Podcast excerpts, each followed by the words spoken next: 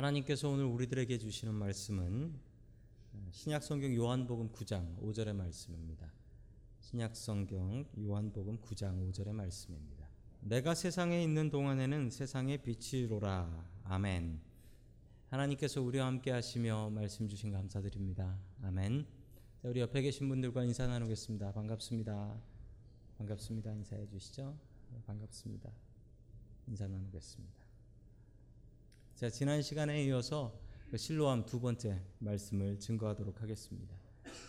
자, 첫 번째 하나님께서 우리들에게 주시는 말씀은 예수님은 빛이시다 라는 말씀입니다. 예수님은 빛이시다. 요한복음에는 이런 표현이 많이 나오는데 여러분들도 많이 들어보셨을 것입니다.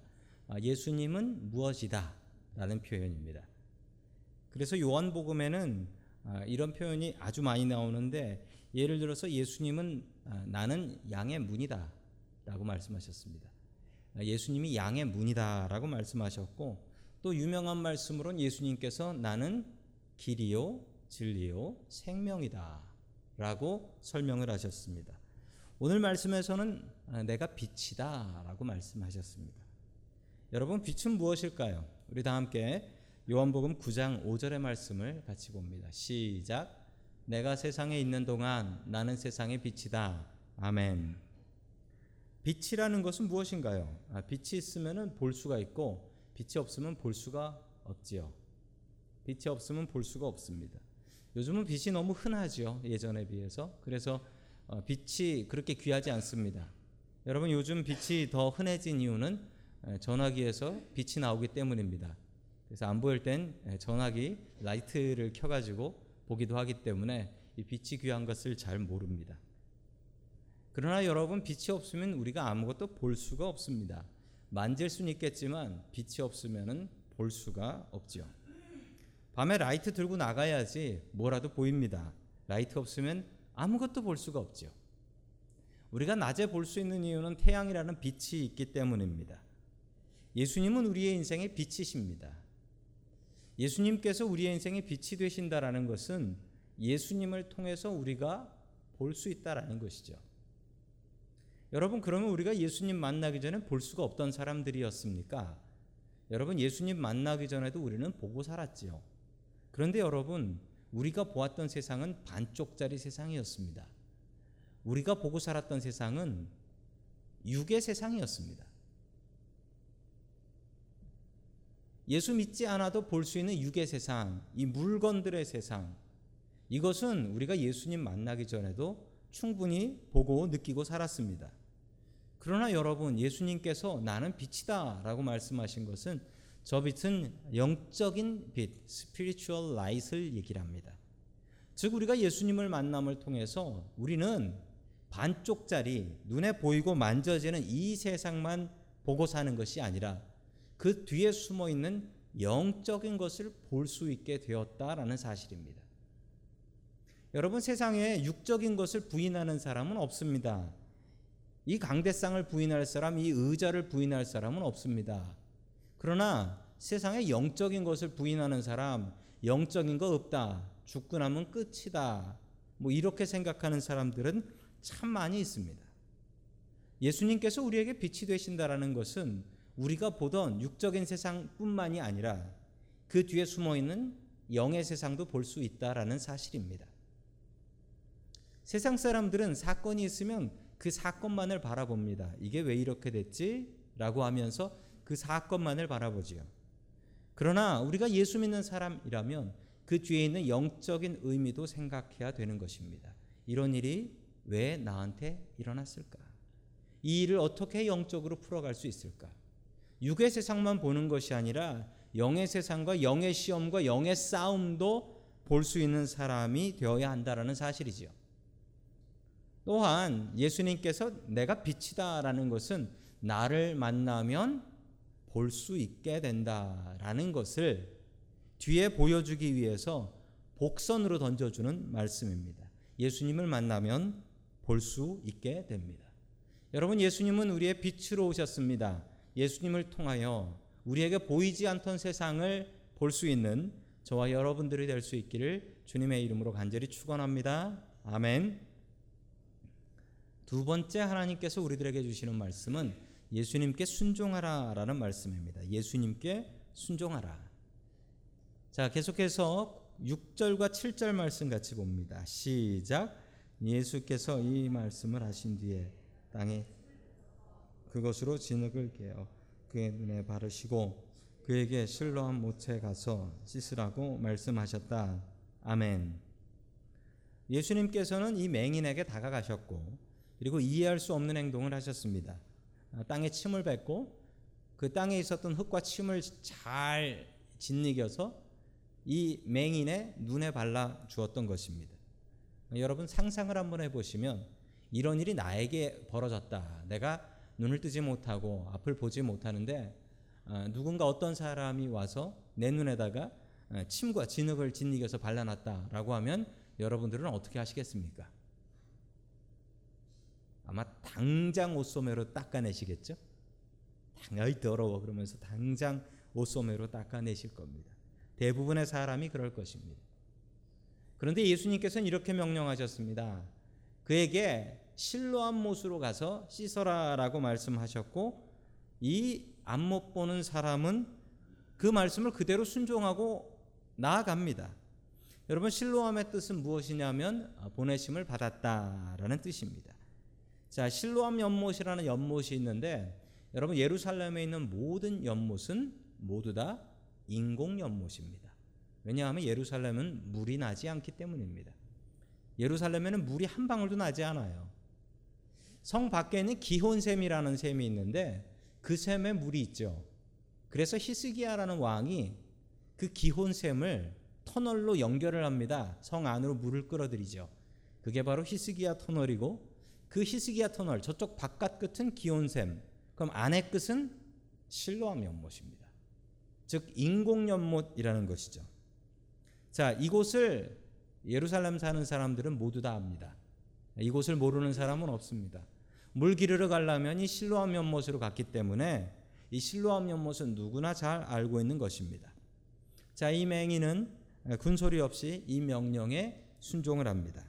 아마도 이 맹인은 예수님이 어떤 분이었는지 미리 알고 있었던 것 같습니다.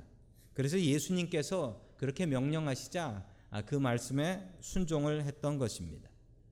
여러분, 이 순서를 잘 기억하시면 좋겠습니다.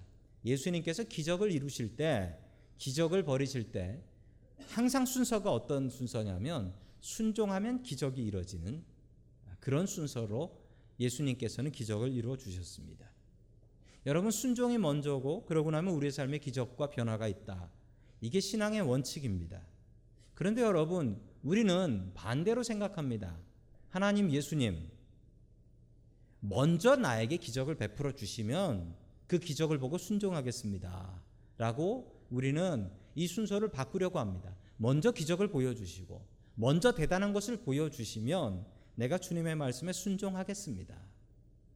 여러분, 만약에 이 안 못 보는 사람이 예수님께 이런 흥정을 했다라고 한다면, 예수님 먼저 눈을 뜨게 해주시면 제가 실로암에 가서 씻겠습니다 라고 했다면 이 기적이 일어났을까요?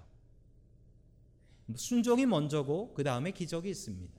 여러분, 신앙생활이 모두 다 그렇습니다. 우리의 삶에서 우리가 먼저 하나님의 뜻에 순종하고 예수님의 말씀에 순종했을 때 우리의 삶에 큰 믿음과 큰 변화가 일어나는 것을 볼 수가 있습니다. 매일매일 하나님의 말씀을 보십시오. 그리고 그 말씀에 순종하는 생활하십시오. 여러분, 그러면 우리의 삶에 이 말씀을 통한 기적이 가득 넘칠 것입니다. 여러분, 순종을 통하여 기적을 이룰 수 있는 저와 여러분들이 될 수 있기를 주님의 이름으로 간절히 축원합니다. 아멘. 마지막 세 번째로 하나님께서 우리들에게 주시는 말씀은 증인이 되라 라는 말씀입니다. 증인이 되라. 자, 우리 이십이 절의 말씀 같이 보겠습니다. 이십이 절입니다. 시작. 그 부모는 유대 사람들이 무서워서 이렇게 말한 것이다.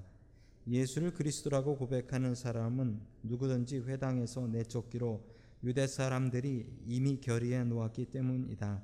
아멘. 어, 유대인들이 이 안 못 보는 사람의 부모를 찾아갑니다. 아, 바리새인들과 유대인들이 찾아가서 이 부모에게 묻습니다. 어, 당신의 아들이 어떻게 된 일입니까? 어떻게 치료를 받았습니까? 라고 조사를 하는 것이죠. 여러분, 이 조사가 만만한 조사는 아닙니다. 이 유대인들은 종교 지도자들이기 때문에 이 사람들한테 잘못 보이면 거의 사회에서 매장돼 버리는 그런 무서운 조사입니다. 자, 조사를 하는데 이 부모님이 기뻤겠지요. 예, 평생 안 못 보던 자기 아들이 어느 날 갑자기 눈을 뜨고 집으로 돌아왔으니 뭐 부모로서 이보다 더 기쁜 일이 어디에 있겠습니까? 그렇지만 뒤따라 들어온 이 유대인들의 신문, 정말 두려웠습니다. 그래서 이 부모님들은 솔직하게 얘기하지 않습니다. 예수님이 내 아들을 고쳐주었어요 라고 얘기하지 못합니다. 이게 있었던 사실이지만 이렇게 얘기하지 못합니다. 그 이유가 무엇이라고 합니까? 예수를 그리스도라고 고백하는 사람. 여러분, 예수를 그리스도라고 고백하는 사람은 우리의 입으로 이렇게 얘기하는 사람입니다. 예수 그리스도라는 것을 말하는 사람들이죠.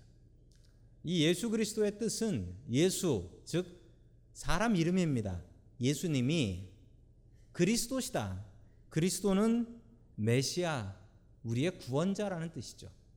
유대인들이 그토록 기다렸던, 지금도 기다리고 있는 그 구원자가 바로 예수님이셨다라는 것을 고백하고 인정하는 사람은 어떻게 한다고 합니까?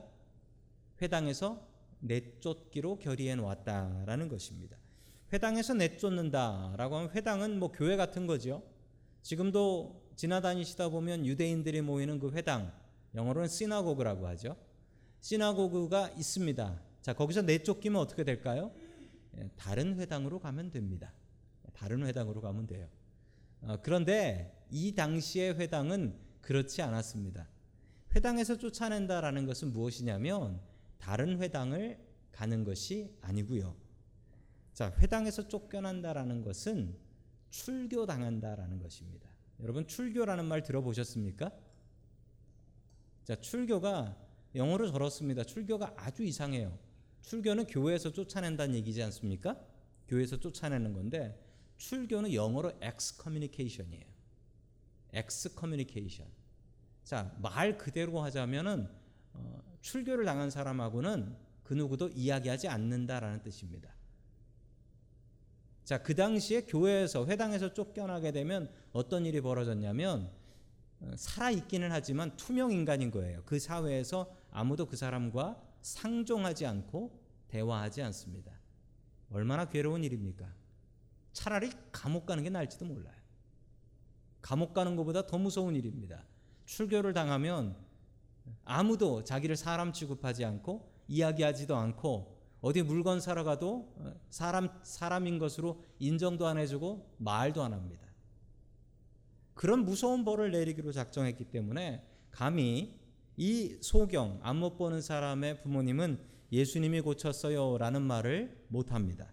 자, 계속해서 이십칠 절 말씀 같이 봅니다. 시작. 그는 대답, 그것은 내가 이미 여러분에게 말하였는데 고지 듣지 않았습니다. 그러면서 다시 들으려고 합니까? 여러분도 그분의 제자가 되려고 합니까? 아멘. 직접 그 맹인을 찾아가서 물어보라고 부모님이 이야기합니다. 그러자 직접 물어보니 이렇게 얘기를 하지요. 왜 자꾸 믿지도 않으면서 물어보냐? 왜 믿지도 않으면서 자꾸 물어보냐라고 하면서 맨 뒤에는 비꼬 와서 이렇게 얘기합니다. 여러분들도 그분의 제자가 되려고요. 왜 자꾸 물어보십니까? 라고 얘기하는 거예요. 여러분, 지금 이 맹인은 목숨 내놓고 하는 겁니다. 목숨 내놓고 예수님을 증거하고 있는 것입니다. 여러분, 예수님을 만나고 증인의 삶을 살아가는 사람이 있고 예수님을 만나고도 예수님을 마음속에만 고이 품고 증인이 되지 않는 사람이 있습니다. 여러분, 예수님을 만나고 영의 눈을 떴다면 어찌 가만히 있겠습니까? 내가 보는 세상이 전에 보던 세상이 아닌데 어떻게 내가 가만히 있을 수 있습니까? 내가 새로운 세상을 보았는데 그 세상을 어찌 나 혼자만 가슴속에 품고 있을 수 있겠습니까? 예수님을 만나고 나면 우리는 증인의 삶을 살아야 됩니다. 우리가 만나는 사람들에게 예수님을 증거하는 삶을 살아야 합니다. 전도의 삶을 살아야 하는 것입니다. 자, 계속해서 사십 절 말씀 같이 봅니다. 시작. 예수와 함께 있다 바리새파 사람들이 이 말씀을 듣고 나서 말하였다. 우리도 눈이 먼 사람이란 말이요. 아멘. 여러분, 요한복음 구 장에는 두 종류의 사람이 나옵니다. 앞을 보는 사람과 보지 못하는 사람. 그런데 이 앞을 보는 사람, 육신의 눈 때문에 보는 사람 못 보는 사람이 있고, 영의 눈이 멀어서 영의 세계를 못 보는 사람 보는 사람이 있습니다. 앞을 못 보는 사람보다 더욱더 불행한 사람은 영의 눈이 닫혀서 영의 세계를 못 보는 사람입니다. 앞을 못 보는 사람은 세상을 아주 불편하게 살아야 되지만 살 수는 있습니다. 예수님 믿고 그 사람은 천국 갈 수 있습니다. 여러분, 그러나 영의 눈이 닫혀서 아무것도 못 보는 사람은, 그 사람은 세상에서 살 때는 편안하게 살 수 있을지 모릅니다. 그러나 그는 영원한 죽음의 길로 갈 수밖에 없다는 사실입니다. 여러분, 이 바리새인들의 모습은 영적으로 눈이 먼 사람들이었습니다. 이 바리새인들은 성경을 그렇게 보고 하나님을 그렇게 열심히 믿었던 사람들인데, 여러분, 그의 마음속에 고집이 있으니 예수님을 보고도 믿을 수가 없었습니다. 예수님의 자리도 없었습니다. 여러분, 오늘 이 시간 여러분들이 주님을 만나고 주님을 통하여 여러분들의 영의 눈이 열려서 보지 못하던 영의 세상을 바라볼 수 있는 저와 여러분들 될 수 있기를 주님의 이름으로 간절히 축원합니다. 아멘.